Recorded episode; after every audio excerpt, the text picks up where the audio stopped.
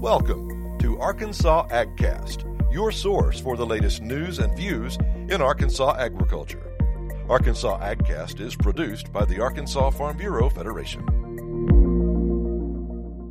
Welcome to Arkansas AgCast for January 28th. I'm your host, Rob Anderson. This week, we pay a visit to Mary Bone's property in North Pulaski County, where she and her husband are preparing to grow fruit and vegetables to sell locally. We also get an update on what's happening at the state capitol and how Arkansas Farm Bureau's priority issues are faring during the ongoing legislative session. And Arkansas Farm Bureau's John McMinn tells us about the USDA's new Forest Management Incentive Program for farmers and landowners. First up, Ken Moore visits Mary Bone on the farmland she and her husband are developing in North Pulaski County. County. Bone worked on her grandfather's produce farm growing up and grew produce of her own for seven years on land north of Brinkley. She has big plans for the new property, and she told Ken all about it. I'm Ken Moore, and this week I am in North Pulaski County, kind of uh, in between Jacksonville and Cabot, is where we are. And I am visiting with uh, Miss Mary Bone. Uh, and Mary is uh, a produce grower, and uh, She's going to share her story with us today on this edition of AgCast. And Mary, thank you for inviting me up to see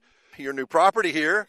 I know this isn't where you live, but uh, you're moving from uh, Monroe County yes. and Fargo. And where is Fargo?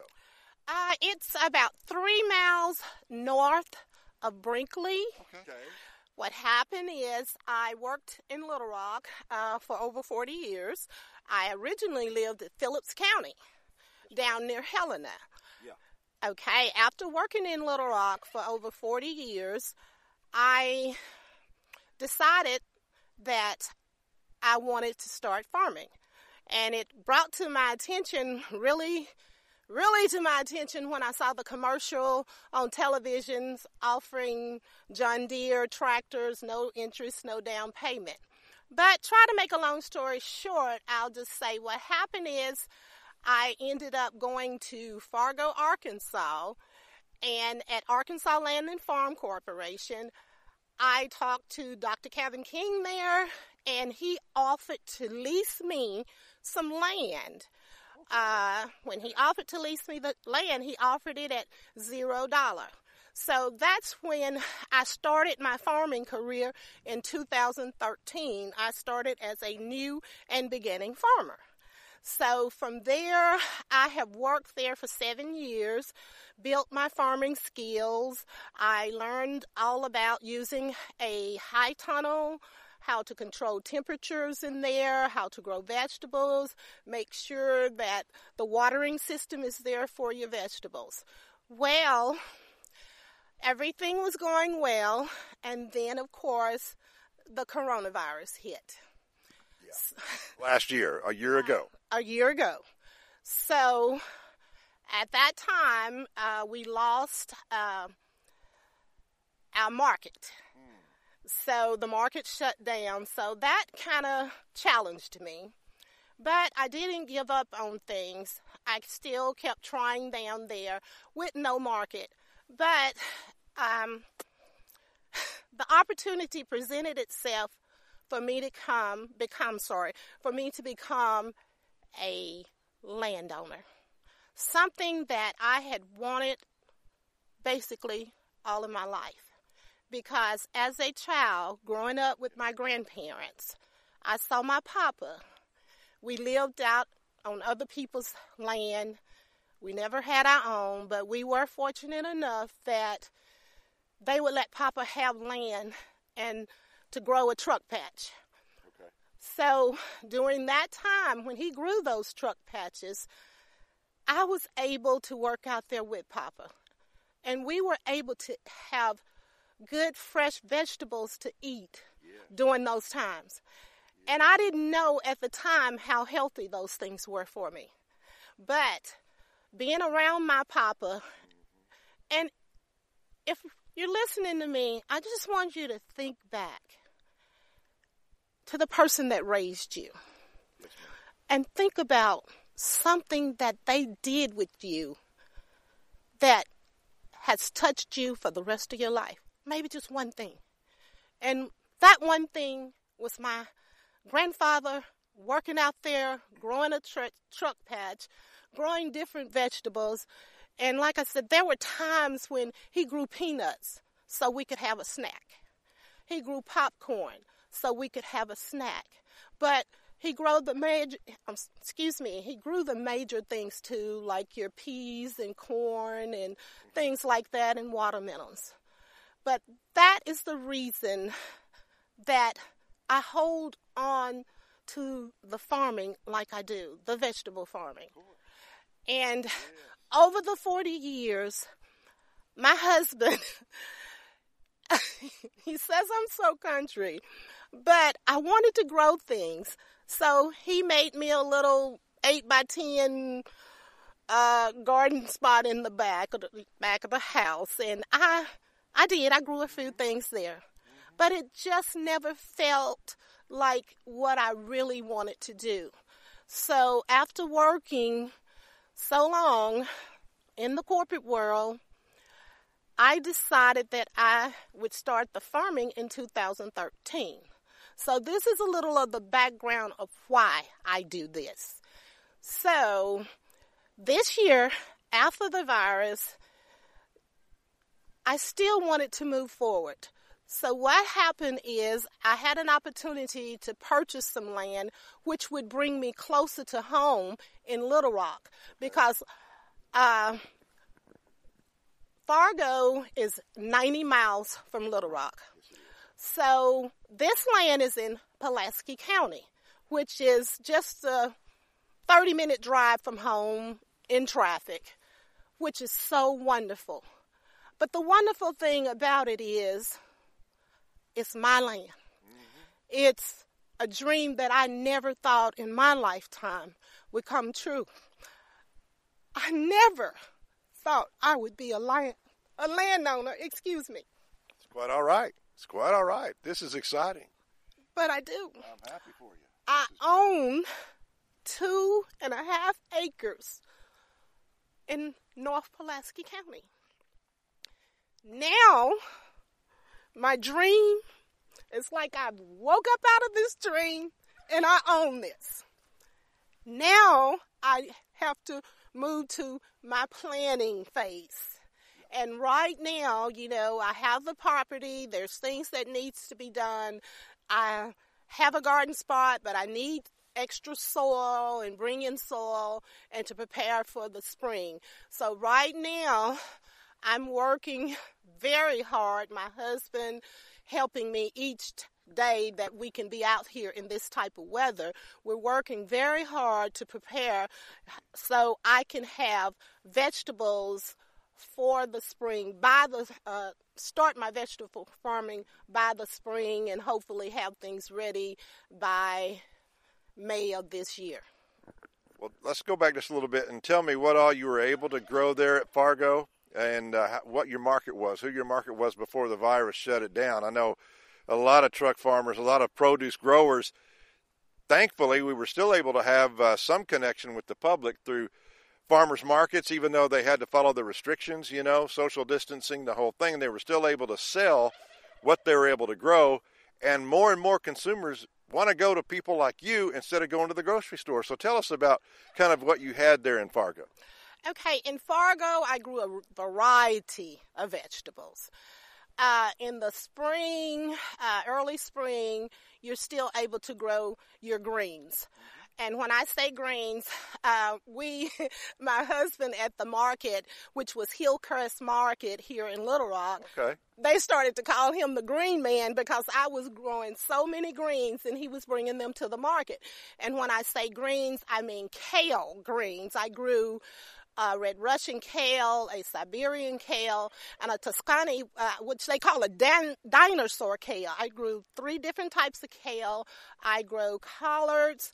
I grow uh, cabbage, a red and a green. I also grow um, arugula. Yeah. So that's kind of a variety of the greens that I grow, which are in the springtime. But as it moves on, and uh, you know that Arkansas is seasonal on what you can grow. Yes. Uh, we also grow squash, cucumbers, watermelons, peas, uh, corn, uh, just uh, uh, several different things, and oh, I also grow spinach too. So uh, those are some of the items that we grow. Tomatoes, um, and most of our customers, which is very unusual. Uh, a lot of people sell re- red tomatoes, but we had a lot of customers that wanted green tomatoes. Well, they love fried green tomatoes. Yes, I learned that, and that has been one of a, a great market for us. So, uh, working at the uh, selling at the Hillcrest Market was just wonderful. And when it closed down, uh, about the time it closed down, what you have to realize if your market closes down and doesn't open up for two weeks or three weeks, uh, vegetables are so time sensitive and you can lose them. So you have to have your market where you go each week with your fresh vegetables. So right now I'm still preparing and hoping that the markets with the social distancing, with our mask and everything, hoping that we can be prepared to start in some markets around town in Little Rock. Uh, I even have heard that uh, they are opening a market in North Little Rock at Argenta. So um, hopefully I will be invited to that market. So I'm not going to give up. It's a challenge, but I've always tried to turn that challenge into an opportunity. And I'm still planning to do that. Well, I know last summer uh, it was late in getting open but even downtown, uh, the Little Rock Farmers Markets uh, down at the River Market mm-hmm. opened up, and uh, they had all the protocols, people wearing masks, but they did have the, the farmers come. They had the vendors come, and you could sell. So that might be another opportunity as well because people have become accustomed to going downtown, whether it's the River Market, whether it's Argenta here in North Little Rock, or uh, Hillcrest. You know, we have several here in the metro area where you can sell your produce. You know, wouldn't that be a great thing? That would be wonderful, wonderful. And um, just thinking about the challenges that we've had, I'm thinking about other small farmers like me. I know that we're all challenged, and I'm hoping and praying that everything will. Well, we know everything is going to get better. That's just my attitude. I, throughout my life, looking at my past, I know things will get better. They have gotten better and they will continue to get better. This is Arkansas Land and Farm uh, at Fargo, Arkansas. How he helped me was he listened to my story. When I walked in, uh, I told him I wanted to be a farmer. And I guess because I'm a lady, people kind of look at you strange and think you don't want to do that. It's digging in the dirt and it's hard work, it's intense work. But I know that because of my grandpa. And I saw him yeah. do it with a mule, a plow, and the scraps on his back, and a hoe. That was, that was what he had to work with. And I know myself that I can do it with all of the equipment that we have now that moves all you have to do is guide it. But Dr. King sit there and he listened to my story of being raised by my grandfather and he told me that he had this idea that he would let me have the land to start farming. So he leased me 30 acres of land. A lot of land for vegetable farming. But he leased me the land. And you can't farm without land. Right, right. And that's the major, major thing that he did. Not only did he lease me the land, he opened himself up and his organization to me for any assistance. When I say assistance, I mean like uh, knowledge. They put on uh, training classes. They have agronomists come to meetings and uh, they schedule meetings so you can learn about the soil, the pHs of the soil. These are the things that he did to assist me. Now, I'm going to be honest with you. My grandfather, I never heard the word pH and soil tests when I was working with him because he didn't know about those things. So it's a new day, a new generation of of training and getting you to understand the soil. And you need to know these things in order to be able to raise vegetables.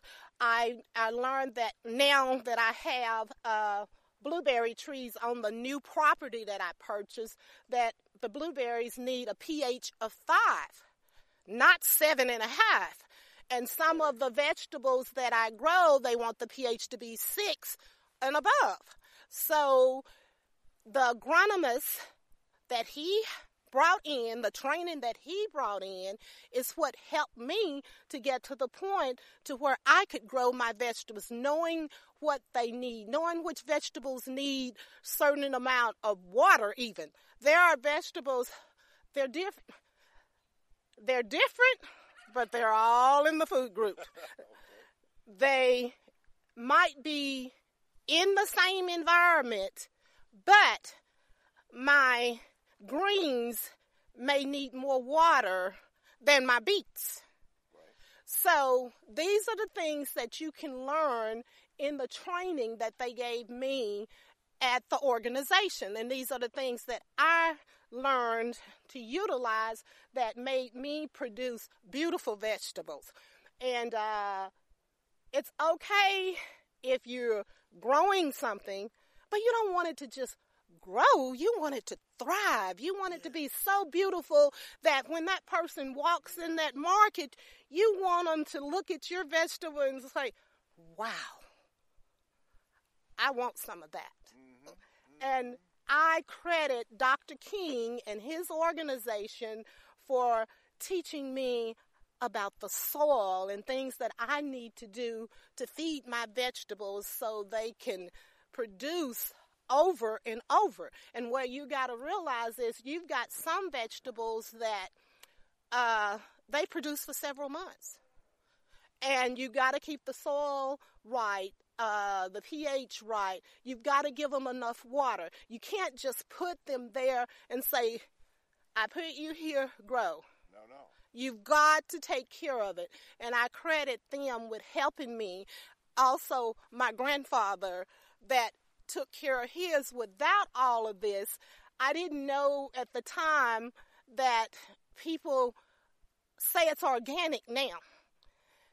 But we had chickens.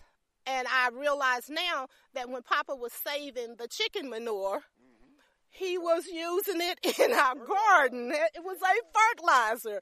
But like I say, as a little girl, I didn't realize that. But now, uh, using those things uh, will give you a certification of becoming organic. So I think we was a little organic back then, and I just didn't know. I didn't know. But he used this type of thing, and what I learned from Dr. King and what I've learned from my grandfather, I've merged the two together, and it's working for me. It's working for my vegetables, and I plan to continue learning uh, I plan to, con- there's classes. He will still, Dr. King still offers classes, and I get the brochures from him when they're having the classes and the training. And I still plan to continue to go to some of his training classes. You never stop learning. You never stop. But it's all changing, and technology has improved the way that uh, produce growers can grow crops year round. Here in Arkansas, 20, 30 years ago, you couldn't grow produce in the wintertime. We, you know, we, but, but now we learn the benefit of having plastic, and you're doing that right here. I mean, you bought this two and a half acres. You planted some wonderful looking greens just a few months ago, and they're thriving right now. Yes, sir. I uh, I planted uh, some spinach and some kale, yeah. and uh, like I said, I had to come into this soil and I had to bring a little extra in because this the farm that I bought hadn't been used in about four years. So I just wanted to do a test run to see and get the feel of the soil. So I was able to plant some greens in uh, September, late September, 1st of October, and I've been able to grow uh, some spinach, uh, some cab, uh, cabbage, some collard greens. So, all in all, I think that uh, the vegetables uh, will grow and be wonderful during this period of time if I can get the high tunnels. The high tunnels will, I guess I'm trying to say, with the high tunnel, you will be able to grow produce year round. And that's hopefully in the future, I will be able to get a high tunnel and continue to grow year round. Well, once you fertilize the soil and get it cultivated here and get it worked up, uh, high tunnel technology is like a greenhouse, and and it's like you know you have the heat, so you can grow in the wintertime because it's insulated and you have the heat, and then you'll have to get your fer- your irrigation, of course, going. But you know all about that. Oh, yes, so you're using it. You've already got it right here. That is a big plus. That is a big plus. You've got underground irrigation right here, I guess, huh? Yes, sir. The farmer before me had our irrigation in. I haven't turned the water on yet. We've got to uh, make sure to test to see if there's any leaks or anything in.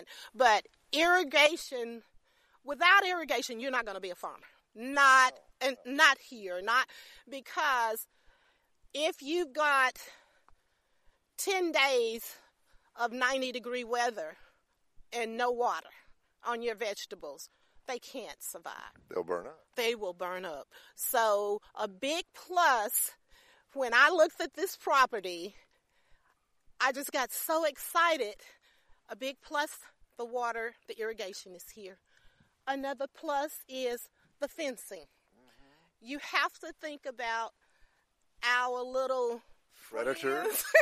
We have a lot of deer that like tomatoes and greens. Yes, uh, we've got raccoons, and and and you have to think about all of these uh, risk risks that you take when you're doing this. And uh, they love vegetables, uh, and if possible, they're going to get to your vegetables. And you walk out here one day, and all of a sudden, they were so beautiful yesterday, and the deer has come in overnight and and you, it's gone. It's gone. So you have to just say, okay, think about it. It's not that you really did something wrong. It's just that you didn't do enough to prevent them. So then you think about it, what else can I do to make this better? The fencing makes a huge difference. Huge difference. So I came from an area where there was a flyover, row crops. And you have to think about that as a vegetable farmer because some of the things that they use in row crops will destroy your your vegetables. So being here um, at this farm, and like I said, when I looked at this and just thinking about that I can own this. I I could own it and I do own it now. I do own it now, but looking at that the fencing was already here, that I I didn't have to work against flyovers with the sprays and my next door neighbors and not saying anything against row crops because without them they produce a lot of food for people. And uh but just being up here, you don't have. You're that. protected from it. I'm protected from it. I'm protected from it with my vegetables. I won't walk out here and because of something that uh, they had to use to save their crop, and I couldn't expect that you don't save your crop and and let uh, me to let mine go, but they have to save their crops. They have to, and you can't move down there among them and tell them they can't do what they need to do. Well, our large commercial crop farmers have to have weed protection. Yes, sir. They have to deal with weeds. They have to deal with pests. Yes, sir. But you deal with it in different ways, Yes. you know. And uh, and I see you even have some neighbor sheep right up here outside the fence. Aren't they cute? Aren't they cute? Yes, sir. We uh, it, and that is a part of what I'm hoping to make happen up here. It's just such a special place, and I have to keep saying, but it's mine now, and I, I it's. Uh, it's a special place. There's sheep there. I've got neighbors that are with the turkeys, and uh, it is to me an ideal place for a young person to come and to visit and to see the sheep's next door or their cows in the pasture next door. Uh, hopefully, once I've got everything organized and all of my planning and everything done, I can, you know, open my farm up to visitors.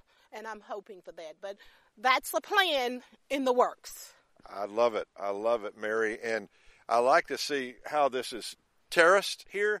Uh, it slopes down to a creek down below, and uh, you'll have good runoff. I mean, you're not going to have a lot of standing water. And so I think you and Ricky have a little work ahead of you here for the next several months. Yes, sir. but uh, I love it. It's a work in progress, as you say. And talk about how you want to take this building behind us here and turn it into a demonstration kitchen. Okay, um, I've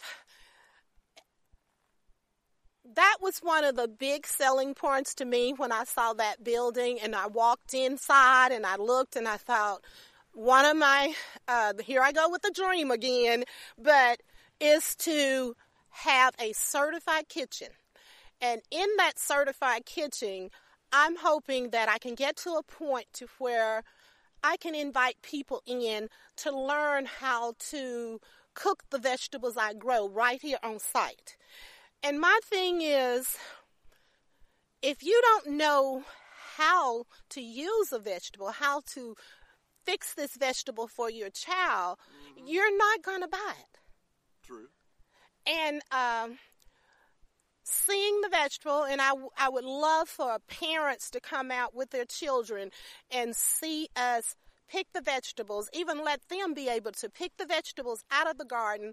We bring it to their kitchen, wash it, clean it up, and prepare it, and let them taste it. Uh-huh. That is something that I'm hopeful for in this building back here. Of course, anyone that grows vegetables know that they're very time sensitive. If you're picking in 90 degree to 100 degree weather, you need to get them in the cool as fast as possible. So this building behind me, uh, in the back of the building, there is a space that we're going to be able to insulate and prepare for us a cooler that we can walk from the vegetable garden here immediately and take our vegetables back there, put them in the cool so they'll be maintained and they won't wilt. If you know, if you're a vegetable farmer, then you understand yes. really what I'm saying here. This is something that's a necessity. Uh, so sure.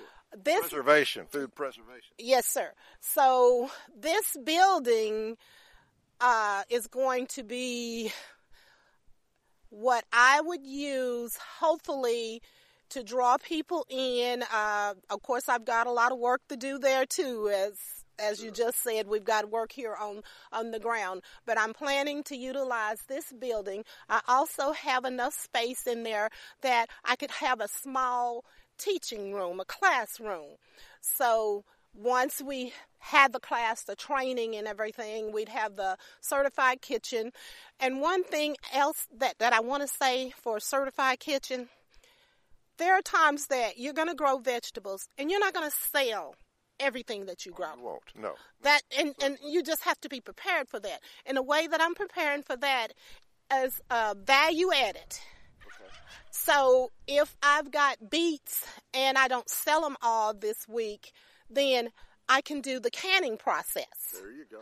I can can those beads, and you can, uh, if they're certified kitchen and, and the health department comes out and certified, you're, you're allowed, from my understanding, I don't want to misquote, to uh, still sell those vegetables in those jars or whatever. Yeah. But uh, but yeah. those are things that I'm thinking for this building on the property. And like I said, I not only own the property, I have a building on the property that I'm going to be able to utilize for a certified kitchen. And to me, that is a massive step in my plan. My grandmother, I was so young at that time, uh, I, and I guess everybody said I was a tomboy.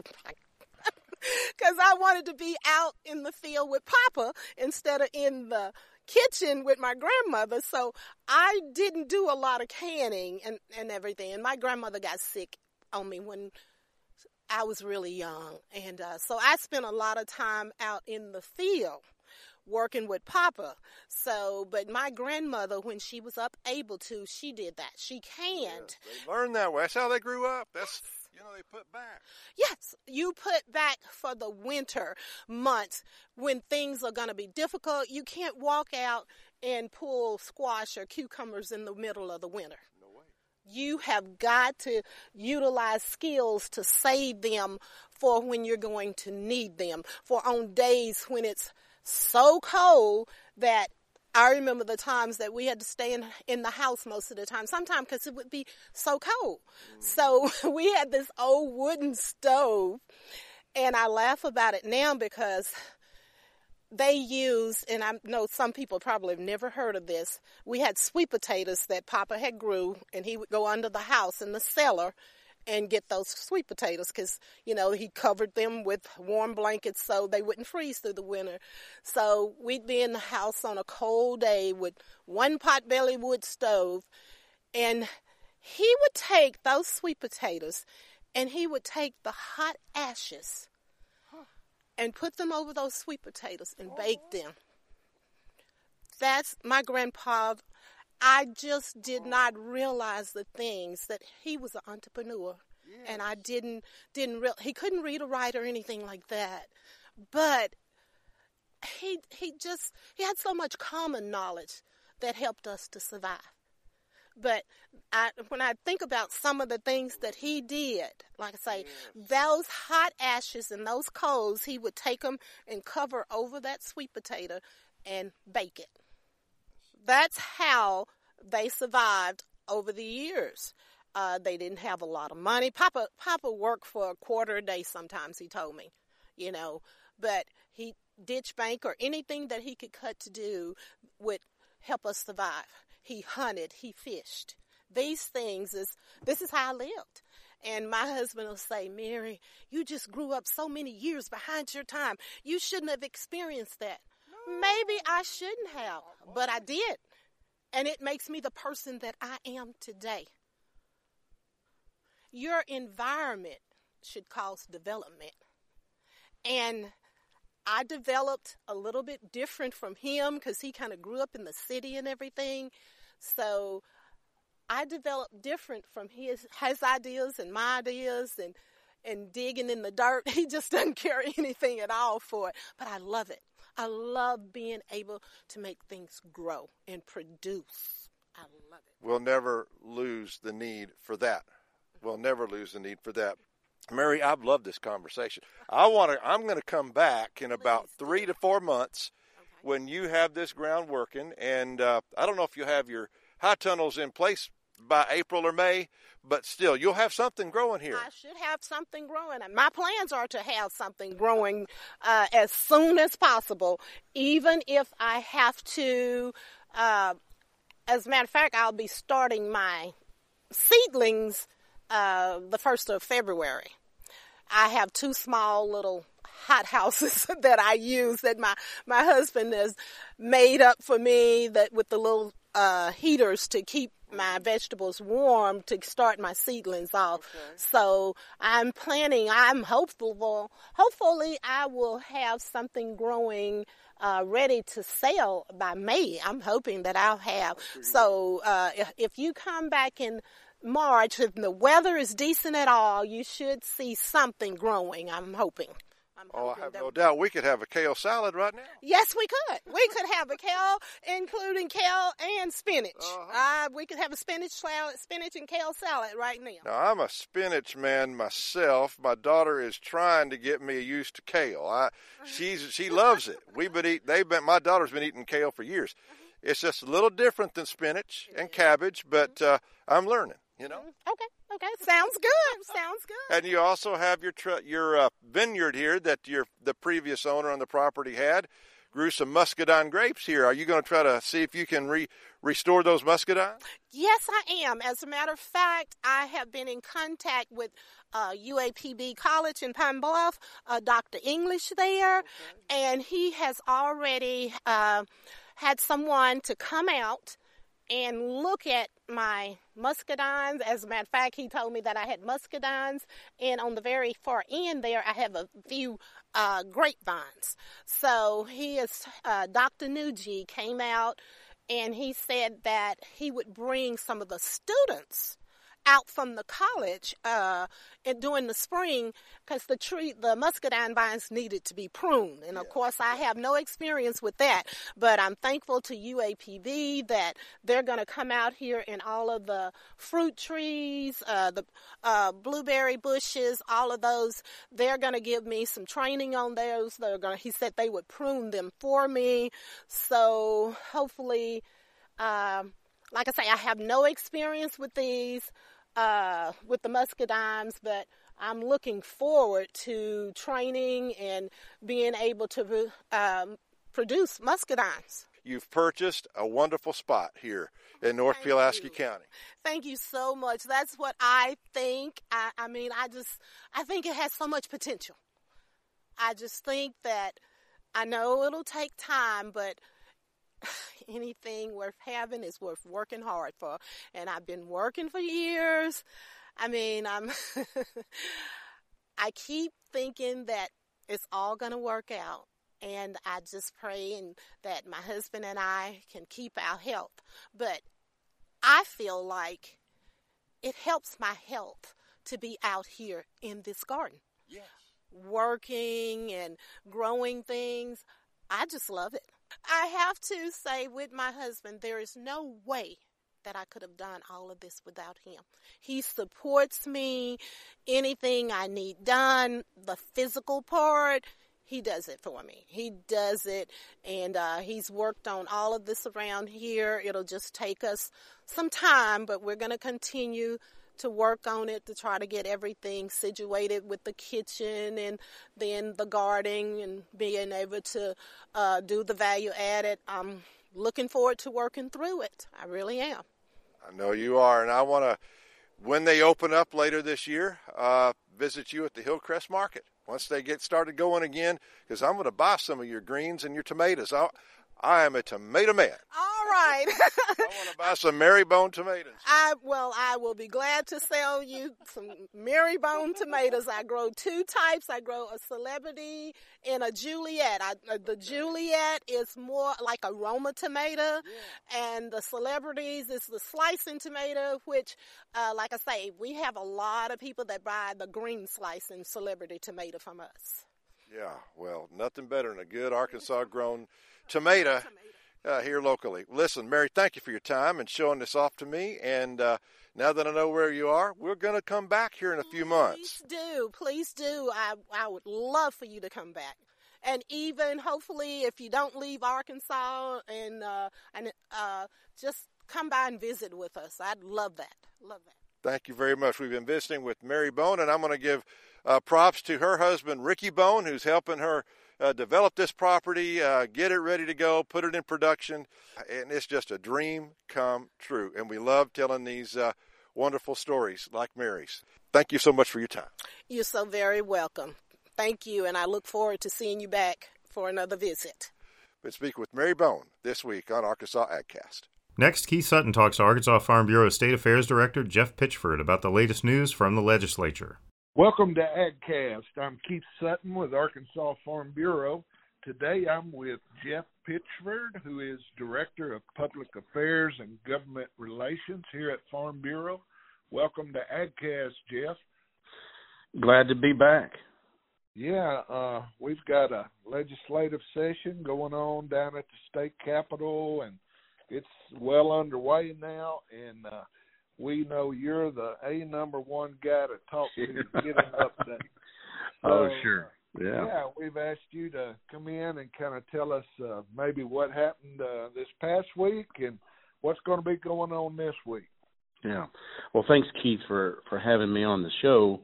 Uh, appreciate it. And uh, yeah, it's definitely our our busy season. The uh, 93rd General Assembly is well underway. This is uh, week three uh, this week, and so uh, this is really kind of the uh, behind the scenes time that's going on with with uh, the legislature.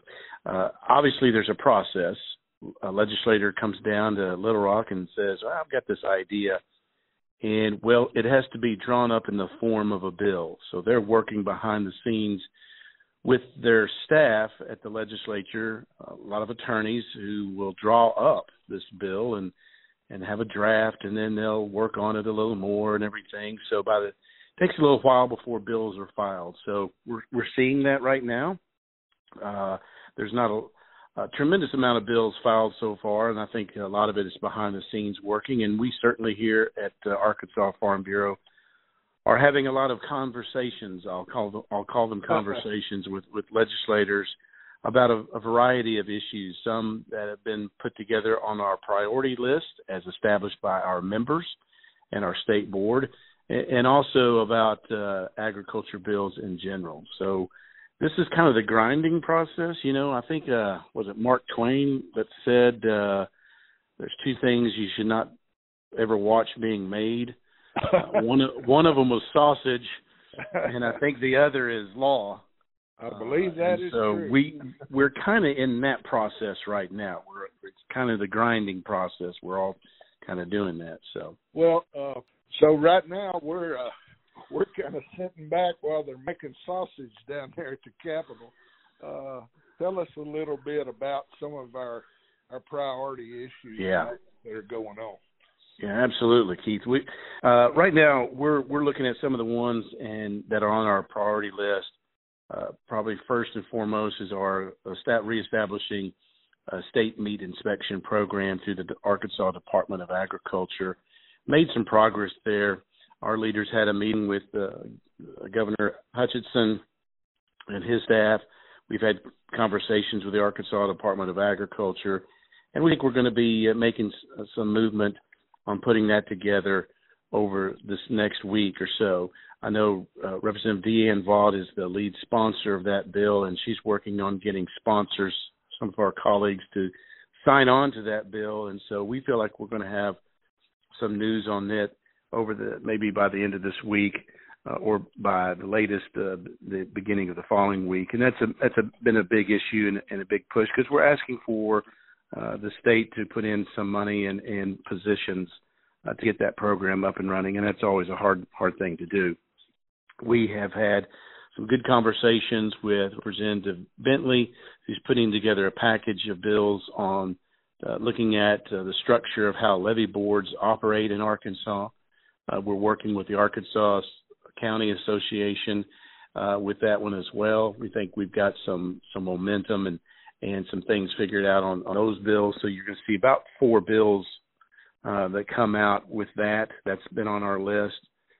Uh, we've sat down with uh, Representative Joe Jett, who's the chair of the House Revenue and Taxation Committee, to talk about uh, taxes concerning agriculture.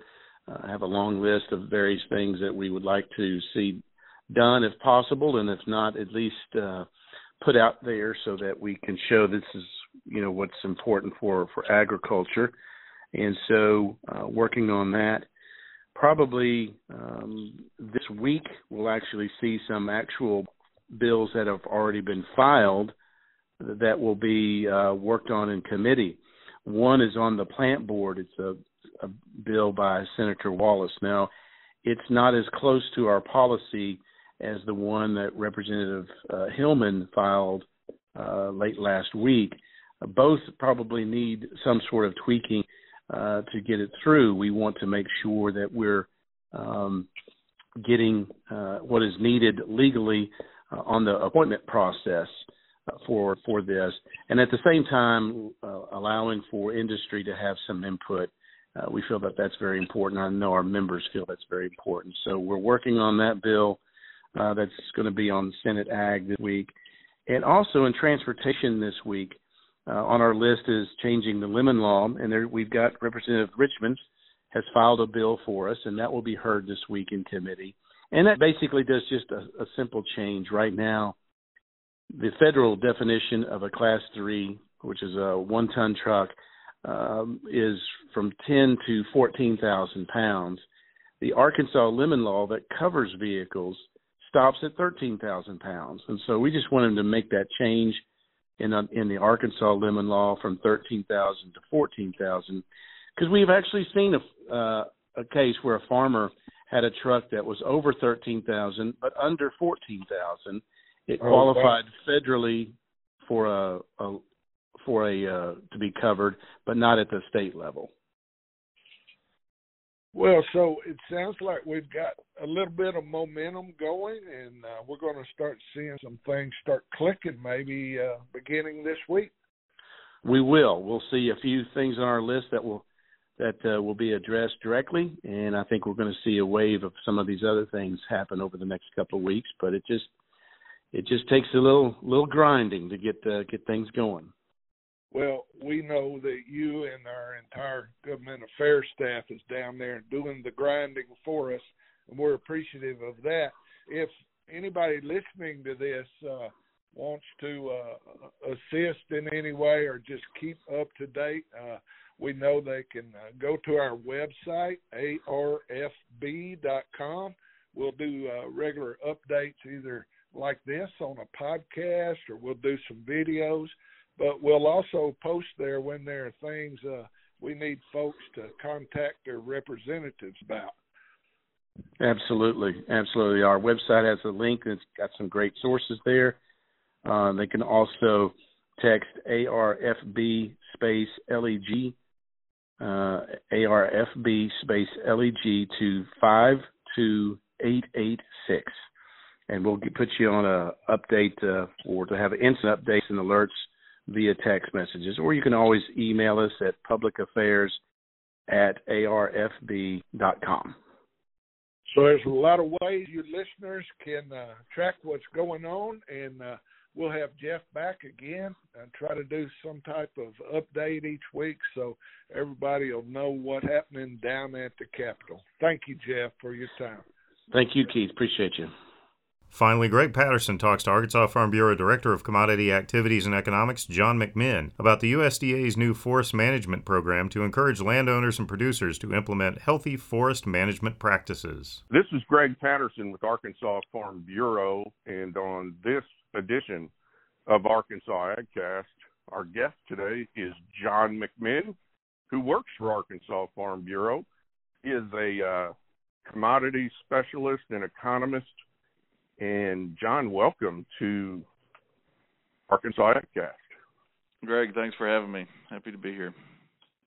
So, one of the reasons I was calling you today uh, to do this interview was there is obviously the Conservation Reserve Program, which is a big part of the Farm Bill.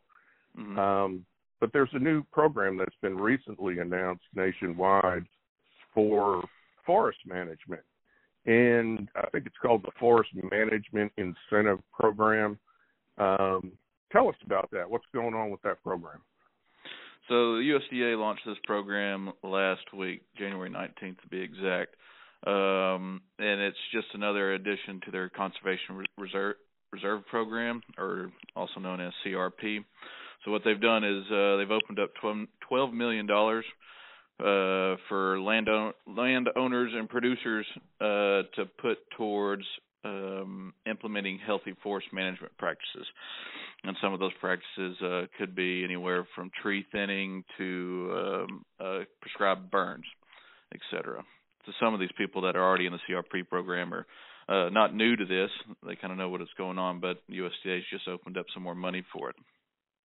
So they're trying to uh, encourage more landowners, producers to get involved in uh, forest management on their farm. A lot of farms obviously have forest acreage, and as you mentioned, uh, thinnings, prescribed burns, things like that are are helpful.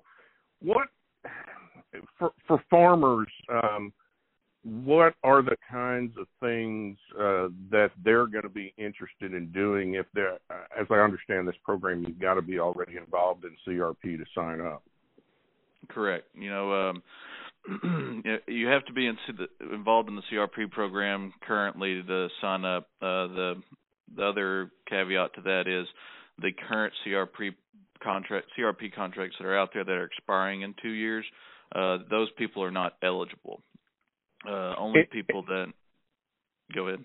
And those those those CRP contracts, so people who are, are listening can understand. they have a certain set number of years that they're involved in CRP.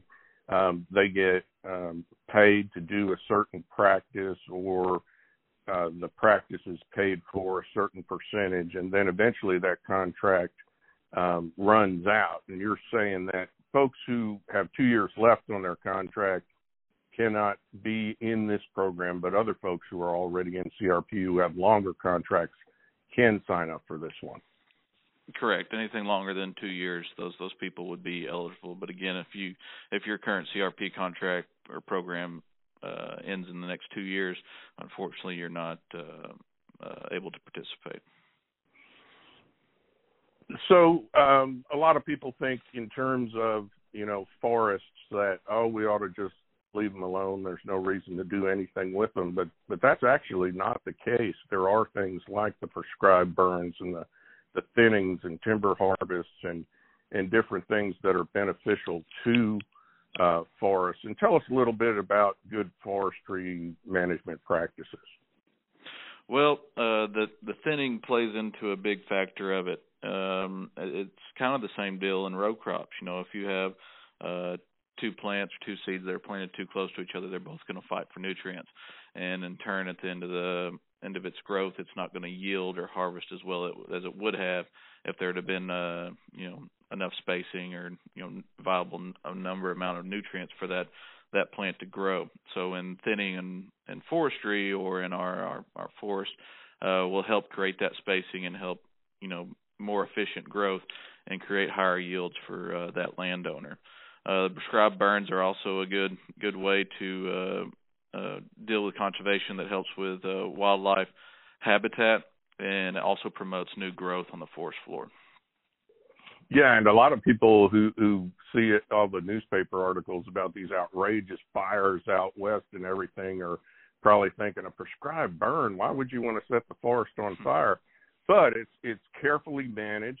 Mm-hmm. It's it's done in a way that, as you say, opens up new growth, which is real beneficial uh, in the herbaceous plants that are on the forest floor for wildlife, and it helps uh, the the remaining trees that are in there that can withstand a a light fire. It allows them to, uh, as you say, get more nutrients and take off take off too. Um, the conservation reserve program. Tell us about it generally uh, it's it's at its 35th birthday, I think, this month. Yeah, so uh, the CRP program was signed into law in 1985, and is one of the largest private land conservation programs in the United States. Uh, so it's over, you know, that that time frame. The program has uh, been fairly successful. Uh, you know, their main main goals, or one of them is uh, preventing soil erosion. So right now they've they've pegged it at nine billion tons of soil. They've prevented from eroding, which is enough soil for 600 million dump trucks.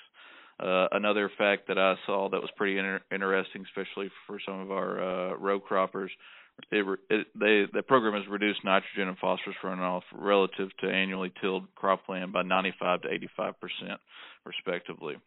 Um, the other little tidbit that I saw um, is that it, you know, Arkansas is you know known as one of the capitals for duck hunting, right? So creating more than three million acres of restored wetlands is huge for the state of Arkansas through that CRP program. Yeah, and and CRP, you know, a lot of people um, um, may not be aware how important conservation practices are to farmers. Um, when you mention the 95% and 85% of nitrogen and phosphorus runoff that is stopped because of uh, these CRP uh, programs, that's pretty spectacular because what we're talking about there is water quality.